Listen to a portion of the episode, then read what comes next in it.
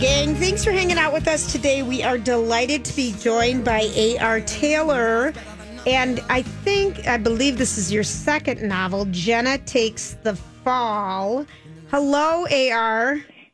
Hello, is this Julia? This or is, is- Brittany. This is Julia. Brittany, say hi. Oh, I'm I'm here. I'm kind of in shock. I've never read a book and then immediately talked to the author, so I'm a little bit Oh starstruck no! right now. Oh no! I know this is. I mean, I am. I'm like excited. Your book was really fun to read.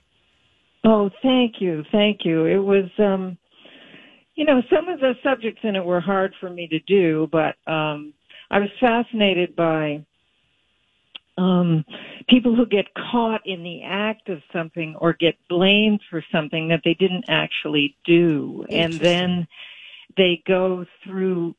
They get labeled, especially in public, as having done this dreadful thing, and it happens to women a lot, especially young women.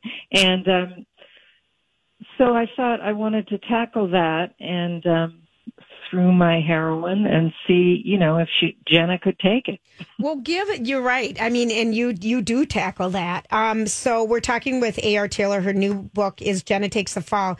Can you give everybody the setup, A.R.?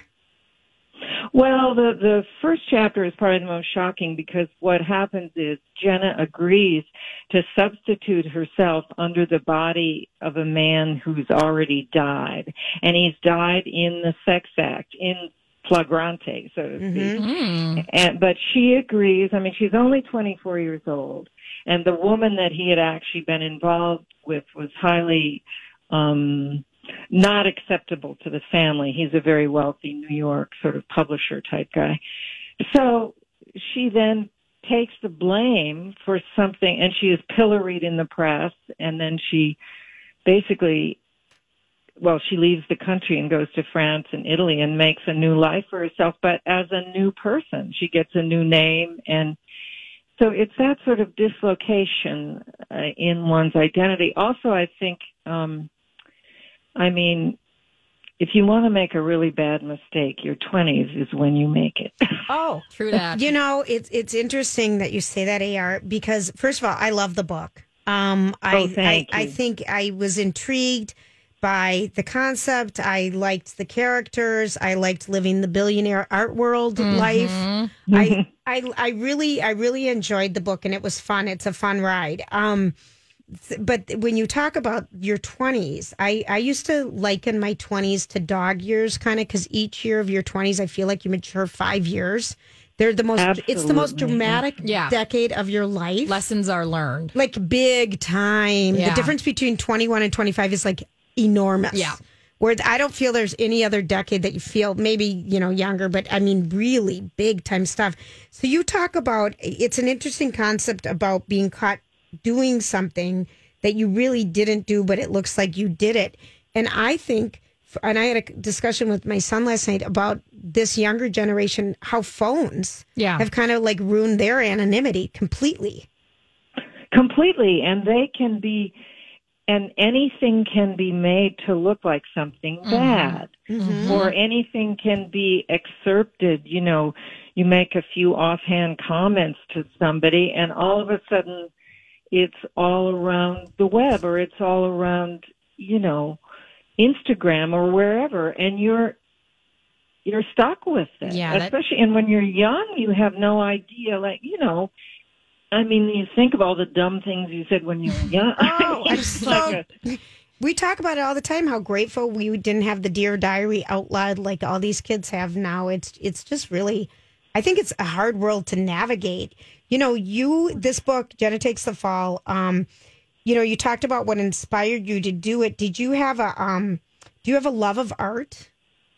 I do. I Mm, do. you can I'm an art lover. I I loved I loved that piece of this, and I we just read this other Oh, book, good. um, something on Fifth Avenue, the Lions of Fifth Avenue. That was someone living in a library, but it talks about artwork too. And I just I love reading about artwork, and you have so many different fun things going on in this book, and you write beautifully about sex too. I was. I mean, Oh, it's, thank it's- you. Yeah. You're good at you know some people. I, it's good and saucy. It was fun to read. as a you know, Well, I, you know, yeah, that was a very big issue for me because, you know, her sexuality is really an important part of her. She has a healthy attitude toward sex and and then she of course is made fun of because apparently she was having sex with this older man Right. and i but i wanted to write about it so that it was not making you go ick or like Mm-mm. cringe and say oh bleh. and um but i wanted you to feel that the erotic or the sexual is really a big part of someone's life and and how they how they relate to other people and um so I worked hard on it so I'm glad you I'm glad you approve Oh, I do. it was hard yeah, you can tell. I think AR, I and I don't mean to be disrespectful, but I have never wanted two people to bang more in my life than those two characters. keep going kid I was elated, and it like even though the plot gets so good once he leaves, I was uh-huh. heartbroken because I knew my that those were my I was you wrote that in a way where I was like into it. So yeah. I'm not a oh good good And the other thing I thought is interesting because I think, um, you know, there's a lot of this going on with the Me Too movement and everything, but the added, added extra bonus of how hot someone is when they have money and Yeah. power. yeah.